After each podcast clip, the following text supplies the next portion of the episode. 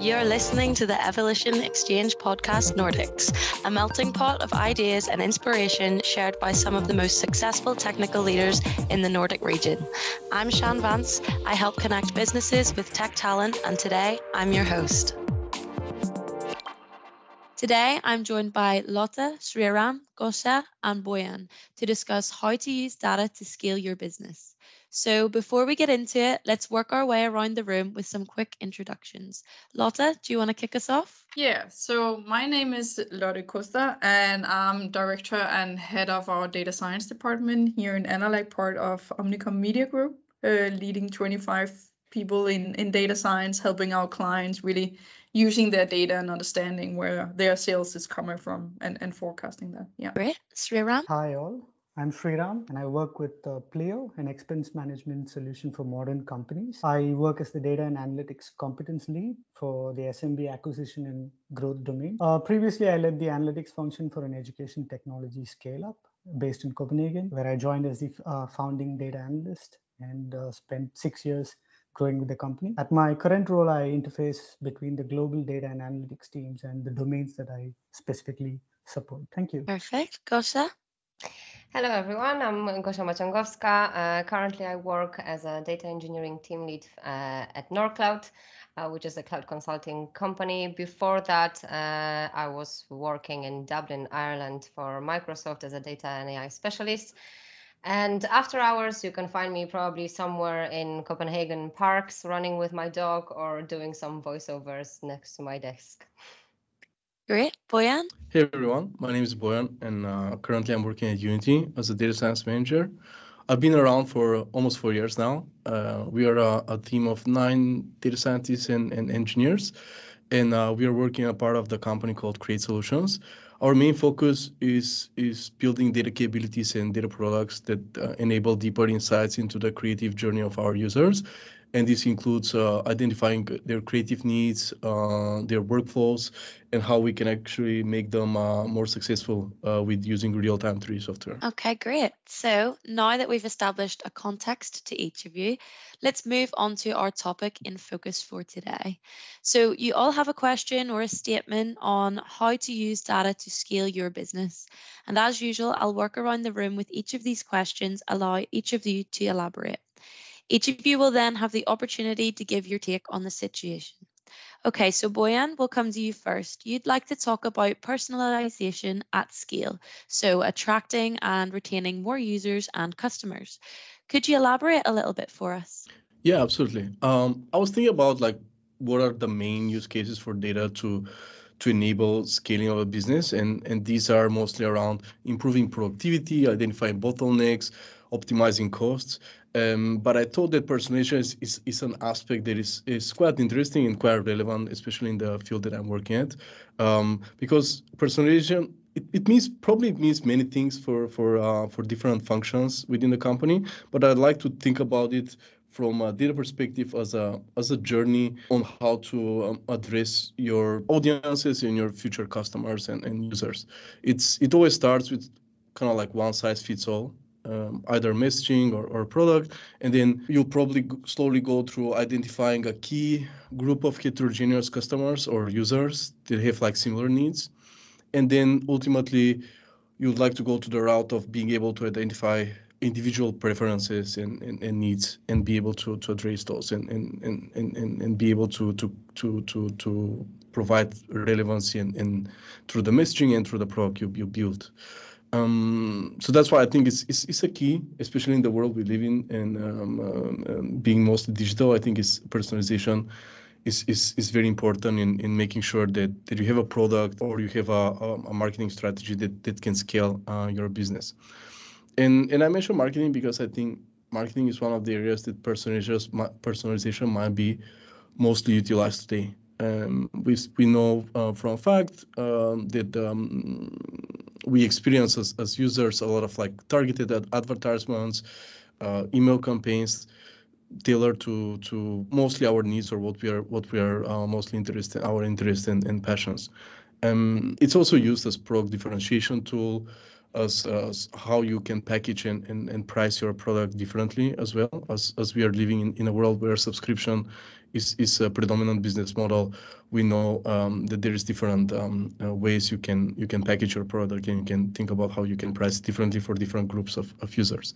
Um, one example I could give is I really enjoy reading um, uh, the newsletters from Medium, and they're very personalized and tailored to my interests. Like I would imagine the um, uh, the product uh, scans a lot of the my a lot of the history and like my reading history and then tries to serve content that is very relevant for me.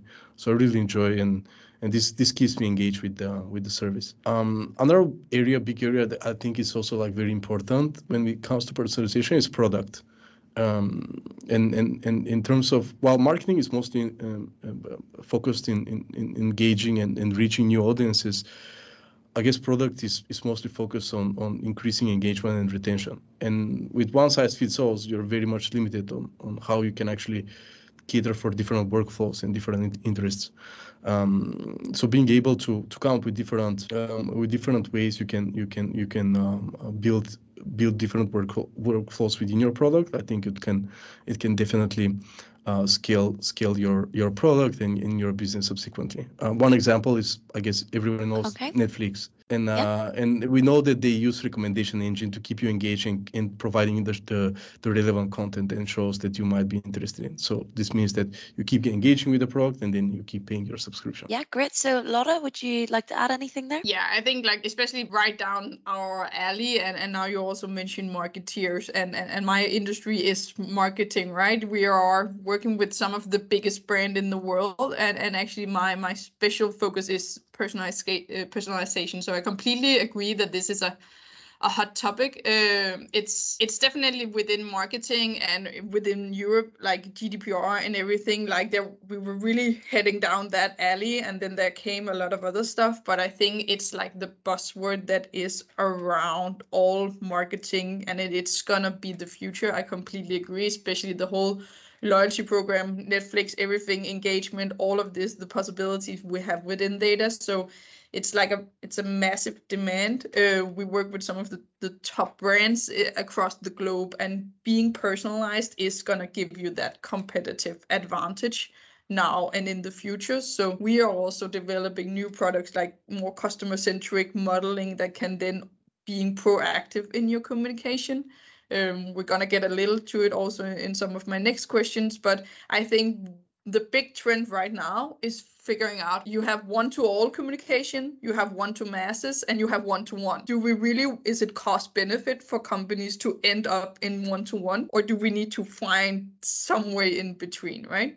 So there's the the cost and what are you actually getting back uh, from the personalization. I think that is at, at least where a lot of the discussions needs to go right now in, in the current market trend. Okay. Gosha, did you have something to add? Yes, I I absolutely agree with uh, with both of you, and that the personalization is a is a way to go. But should we go this far? Should we go to to uh, to one on one, or should we actually have some segments or groups of, of customers that are alike uh, that we can target in a similar uh, manner and that actually yeah reminded me that netflix actually produced if i'm not wrong actually 10 teasers for one of the new seasons of house of cards i think it was and uh, depending on who was more interested in comedy content they got a different teaser for for the new season uh, rather than these who were in, more interested in drama uh, content uh, but that also reminds me of the time when uh, I was a product manager of a um, loyalty analytic, uh, analytical model for loyalty system.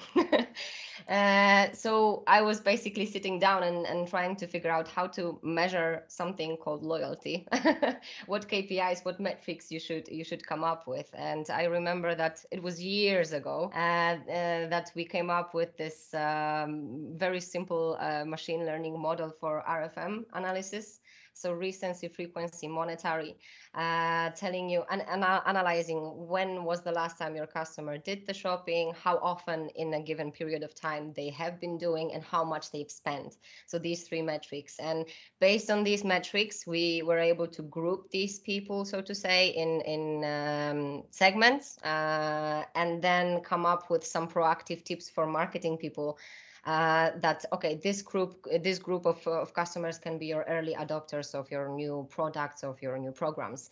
This group uh, is highly motivated by promotions and some financial so to say extras. So this is how you should approach them. Uh, and uh, definitely this is um, something that uh, that companies should um, measure right now and uh, go with, but with Lotta's comment. Uh, should we actually focus on one-on-one communication or just uh, focus on, on maybe bigger groups and that would be more effective? Yeah.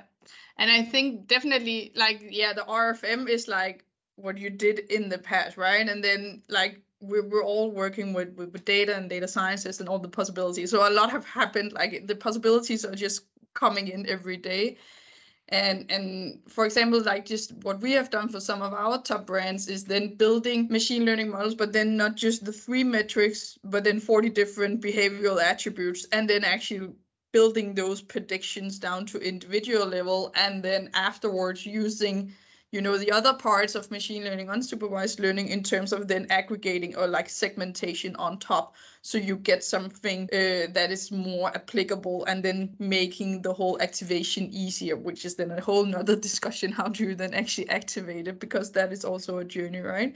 But but it is definitely something and i think your your point i love your point in terms of how to measure the the impact on the bottom line like on on the balance sheet from loyalty right? We we we're working a lot with econometrical models over time like saying okay what is the impact from tv ads from marketing? What is the impact from price increases? And what is the impact from unemployment rate and inflation? So that is like the macro environmental models that we are building on.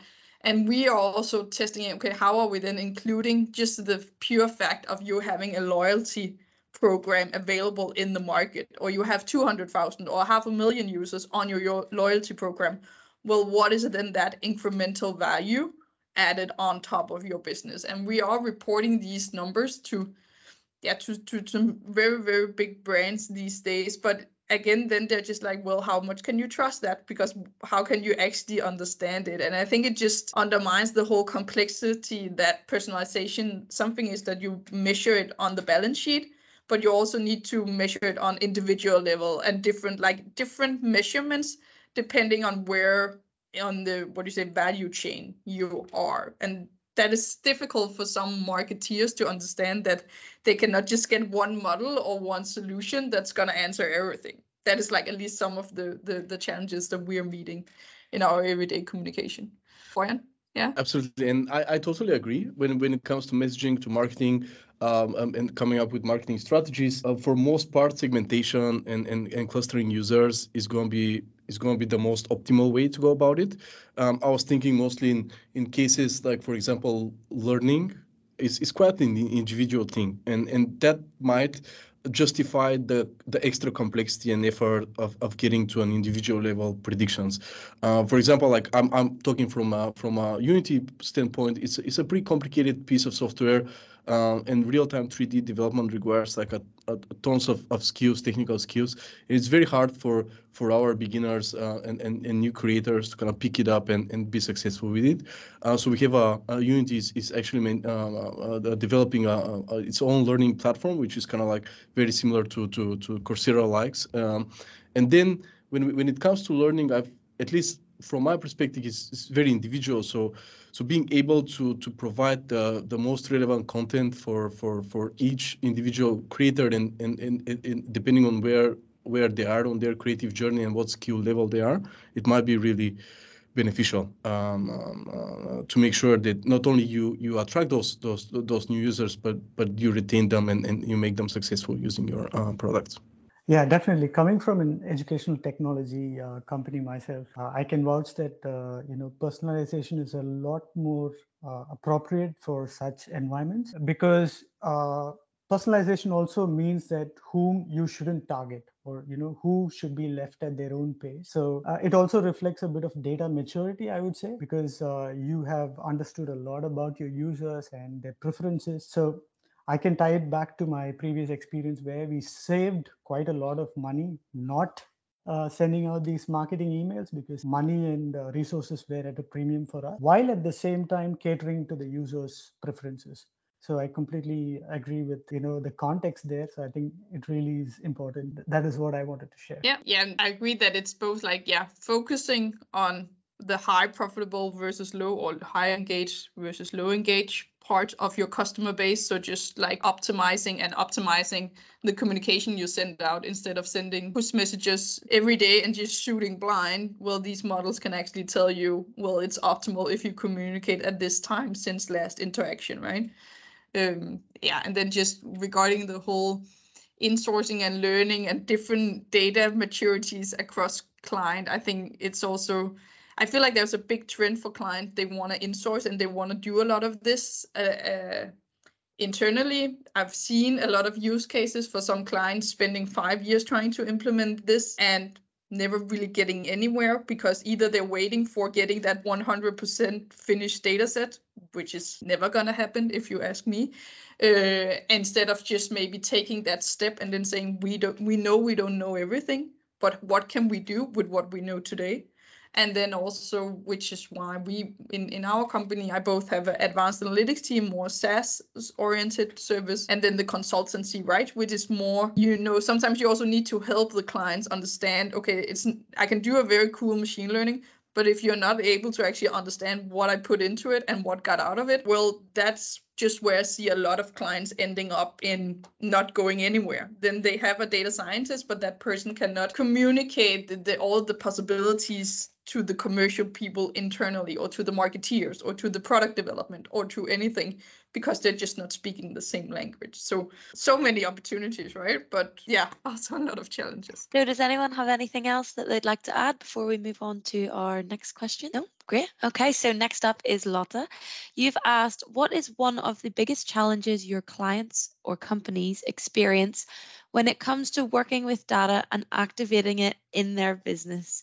Can you explain a little for us? Yeah, so I think it really links to to the already discussions that that we're having and and especially this my, my initial idea was this whole okay i see so many clients they want to go in. There was this big trend just going personalized. We have all of this data. We we need to use it. We can say all about this in individual level.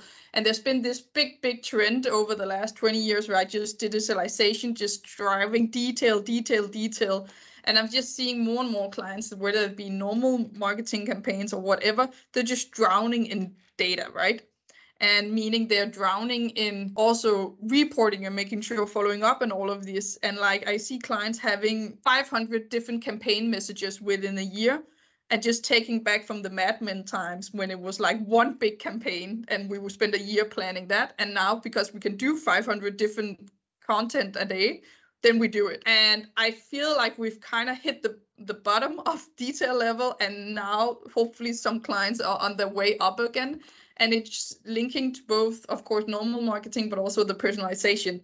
Is it even cost benefit being per come one-to-one communication or is it more one to masses so it's just i'm of course also very curious on what are some of the main challenges that you see with all of this data that's only growing. Like it's never going to stop. I don't see it stopping at some point. Okay. Gosha what are your thoughts? Well definitely it's not stopping.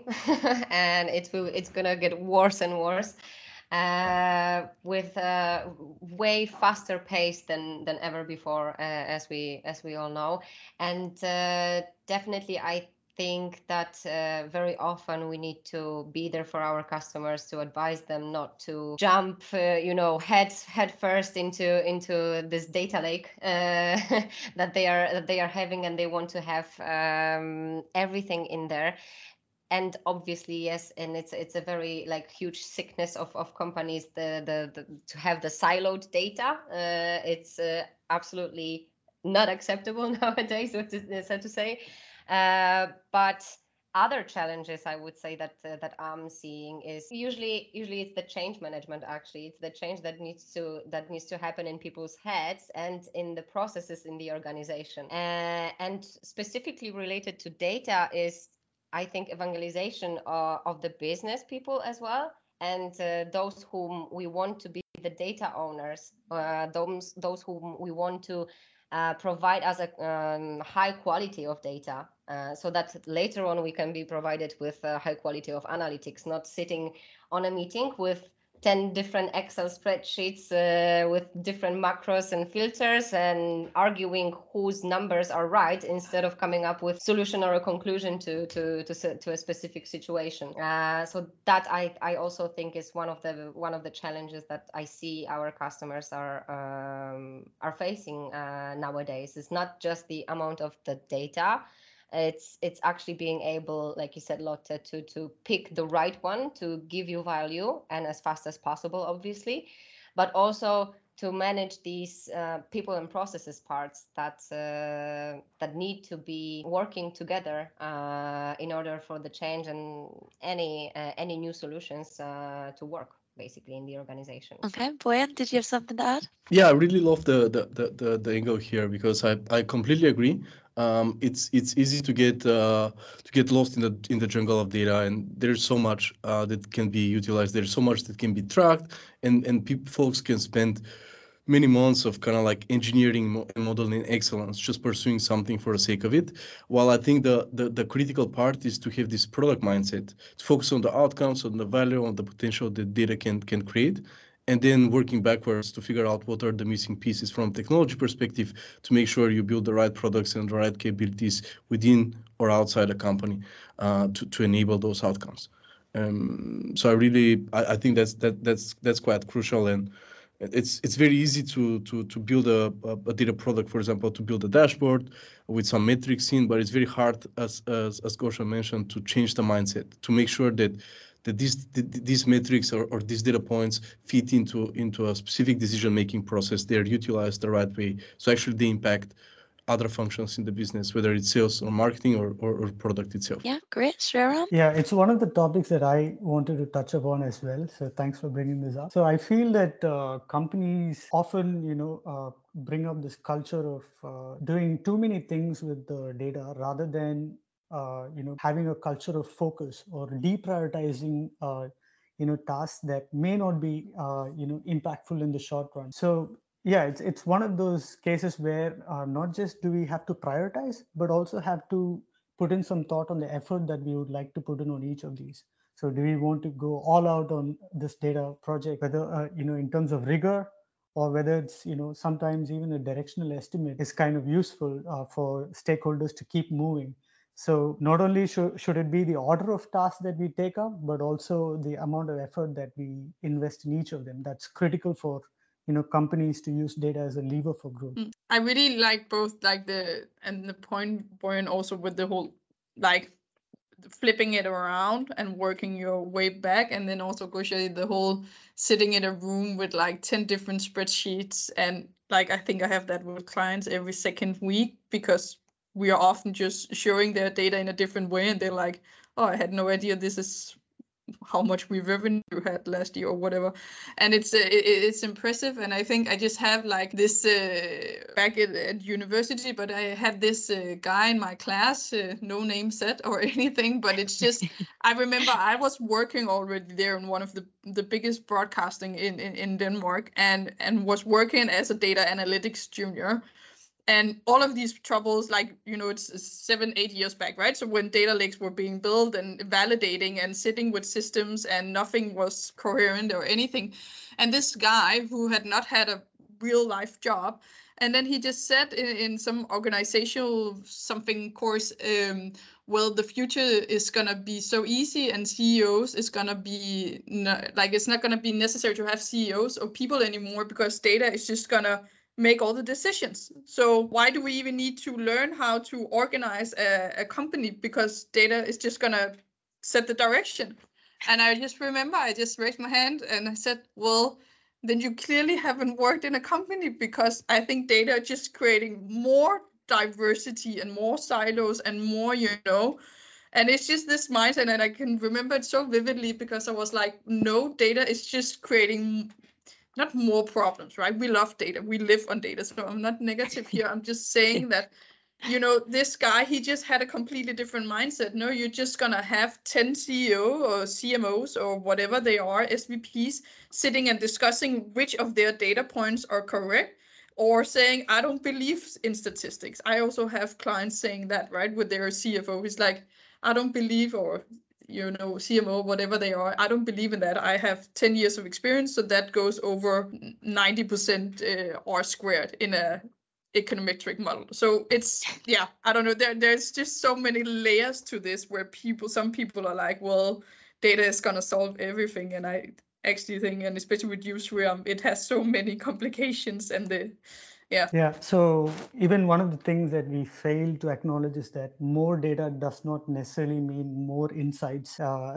i think there's a lack of understanding at times that you know data owes us nothing uh, sometimes. So unless you track the right data or you know sometimes even tracking the right data may not lead you to anything substantial. So having that uh, uh you know acknowledgement is very important to uh, investing your time and resources on things that are so precious to you and things that will contribute to your impact in the long run. So more data does not mean more insights. That's something I want to reiterate.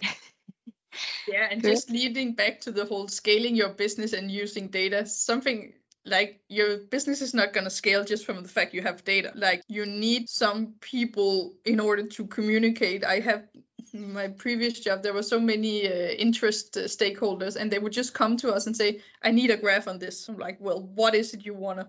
Why? What is it you want to say? What is it like? You cannot just say, "I want this number," and then I'll fix that number for you, right? It's well, tell me what you want to examine, tell me what you want to pursue, and then I'll make the decisions because I know the data for what data do we need to look into in order to maybe support that storyline. And that I, th- I think it's very keen to the whole yeah topic of this this this talk is just data in itself is not good. You also need the people and the change management and then you need the culture and you need the people in order to then explain and take that discussions because all companies is always going to be a overrepresentation of people not having the skills and knowledge to to actually explored all the possibilities within data. Okay, great. Does anyone have anything else that they'd like to add to that topic?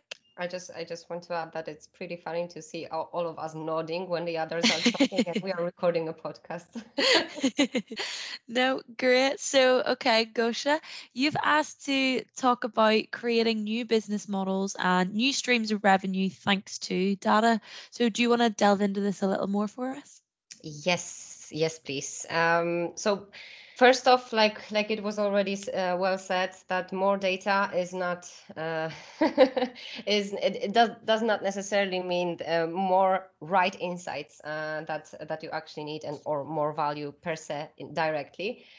Uh, but um, when we are talking about scaling business, very often um, people think, uh, or CEOs uh, and and higher lead leadership thinks that you need to invest heavily to scale heavily. Uh, while data is there to prevent that, so to say. It can help you with actually finding the bottlenecks in your processes, uh, finding the um, more insights about your customers, uh, so that you can come up with ideas that actually, without hiring uh, another team or uh, without buying another super cool uh, software uh, that will, in theory, optimize your processes uh, you can actually make some actions that uh, can be less of energy consuming or cost consuming that can bring you way higher um, impact and value to your business in short and in long term.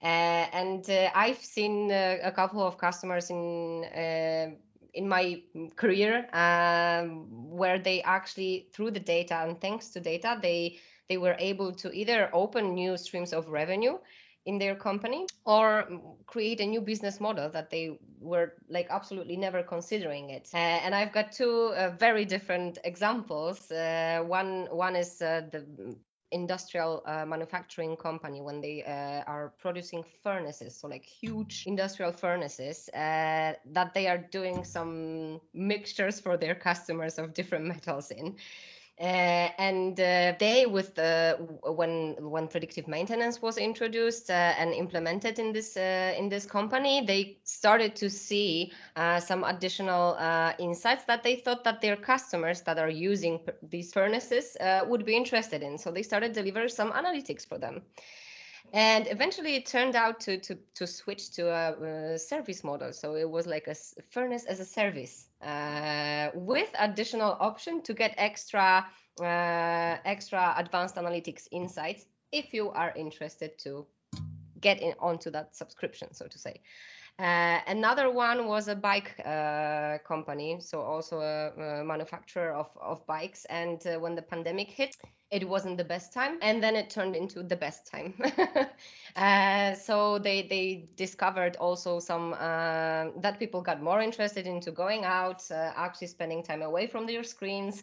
Uh, so that was uh, that was also good. But the city bikes became popular, so not everyone wants to own one, and that's another uh, idea and uh, another stream of revenue that they didn't think of before.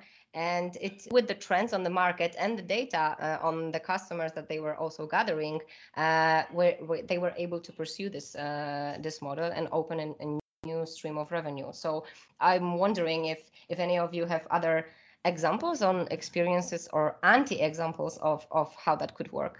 Okay, Boyan, go ahead. It's it's it's actually the first thing that came to my mind when I was uh, when I was uh, I read the topic is predictive maintenance. I was uh, my previous previous job I was working at Maersk, so that was a huge uh, a huge thing. So the with the proliferation of, of sensors and Internet of Things, a lot of these like traditional uh, industrial assets they become digital, and we, and with that as you mentioned, it, it opens the opportunity to use the data that has been collected to to create new new services and new products um, and, and and new business models.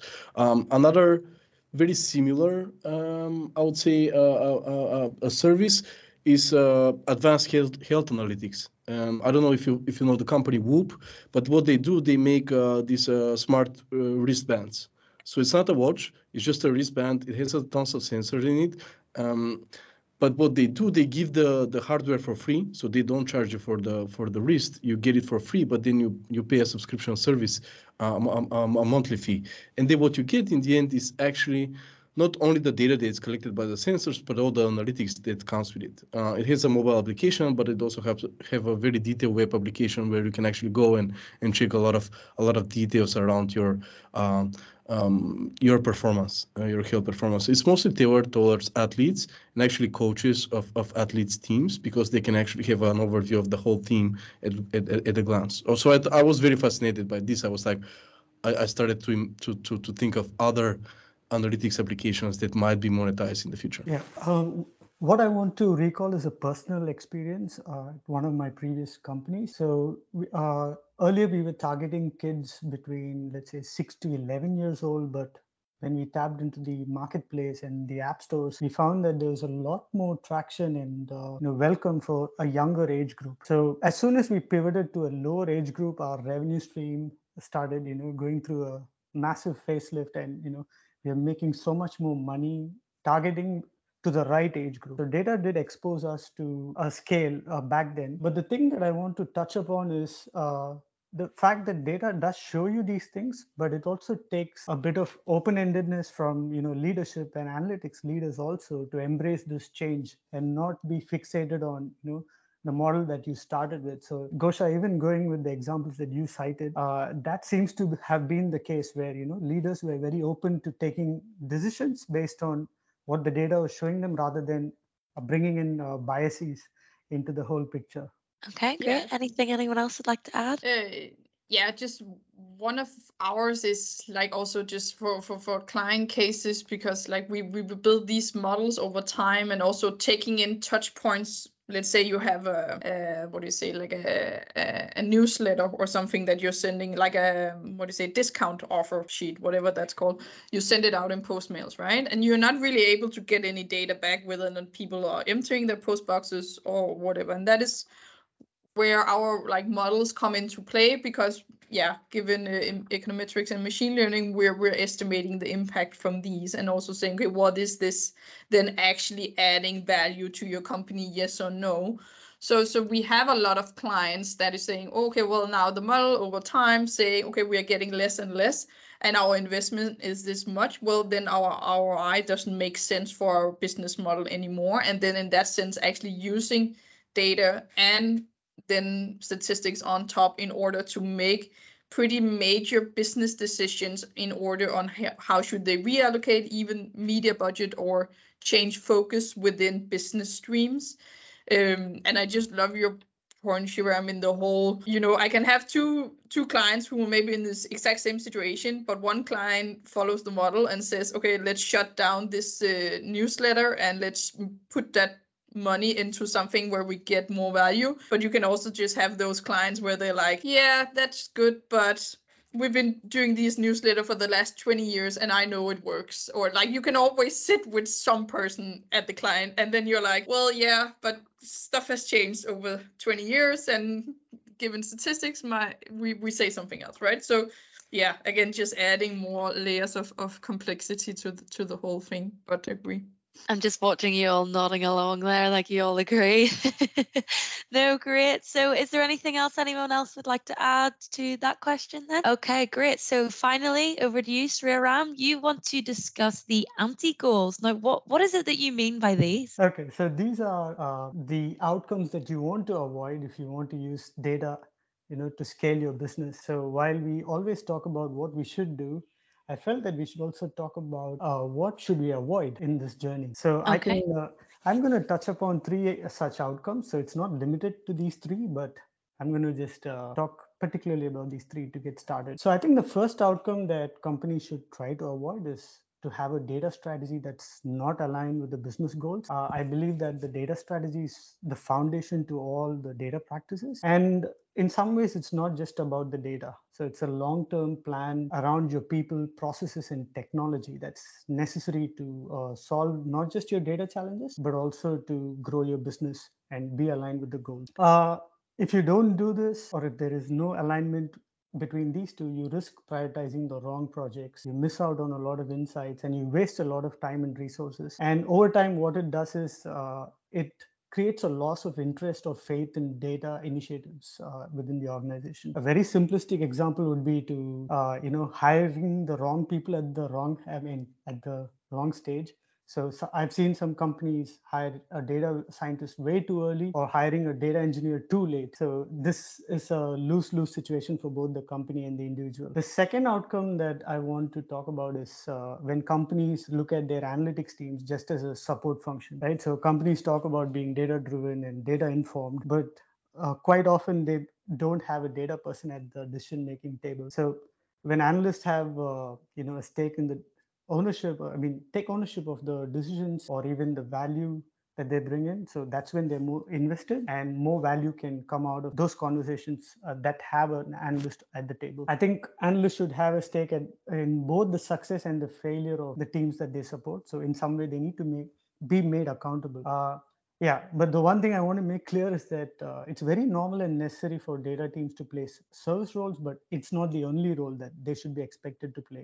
Uh, trust me i mean nobody wants to become an analyst just to you know pull data continuously and uh, churn out dashboards day in and day out. So on the other side though uh, i think data people should also realize that uh, they may not get a red carpet welcome uh, to the decision making table. So they should also be equally proactive and uh, you know build trust with the stakeholders. So even probably when they're not asking for help. So yeah they could do something as simple as you know self inviting them to conversations happening around or monitoring slack conversations and you know keeping an eye on what's being talked about so that uh, when their contribution comes in it's not only proactive but also meaningful. The final outcome uh, that i feel companies should avoid is, is something that Lotte and Gosha and uh, Boyan all of us have been talking about is to not invest time and resources on the you know wrong projects or on projects that create very little value for the business. So even with uh, the companies having the right data strategy I, I think that some companies fall short when it comes to prioritization and effort estimation so this can cost uh, big time for the organizations. Uh, it's very important to you know uh, deprioritize some of the projects that are less impactful, and that actually defines the distinguishes rather the successful one from the unsuccessful one. And that means you'll have to tell your colleagues sometimes what they don't want to hear. Uh, you know no or you know not now that often becomes the conversation then but i feel that in general uh, analysts I mean, we should lead with analytics. Uh, by that, I mean that being an independent voice and bring an analytical perspective rather than an emotional one. Uh, yeah. So, yeah, just to summarize, I think the three outcomes that we want to avoid is uh, having a data strategy that's not aligned to business goals. So make sure you always have your data uh, strategy aligned with your business goals. Don't perceive your data people as just support functions, but treat them as your business partners and make them accountable for it. And finally, build a culture of focus and uh, focus for your data projects because uh, data can always promise you endless number of possibilities. That's a, these are very very good points uh, actually sriram and uh, i completely agree with all of them. And i would add to it as in what would be the anti-goal is not having a goal that is clear uh, and it's clear both to tech and business uh, people. So I'm sorry, with all due respect, but we want to be a data driven company. It's not a data strategy or a, a goal of the project. Uh, it needs to be more concrete. Uh, you need to know what you actually want to get out of this project because you can uh, as we were speaking we we had numbers of, of different projects and any other person will come up with a, a, another thousand of them uh, how what kind of data projects uh, we could have uh, or can be or can be delivered but if the customer the company organization doesn't know exactly they shouldn't start they shouldn't kick off the project uh, and just let's see how it goes. And we will manage somehow to become data driven at some point hopefully.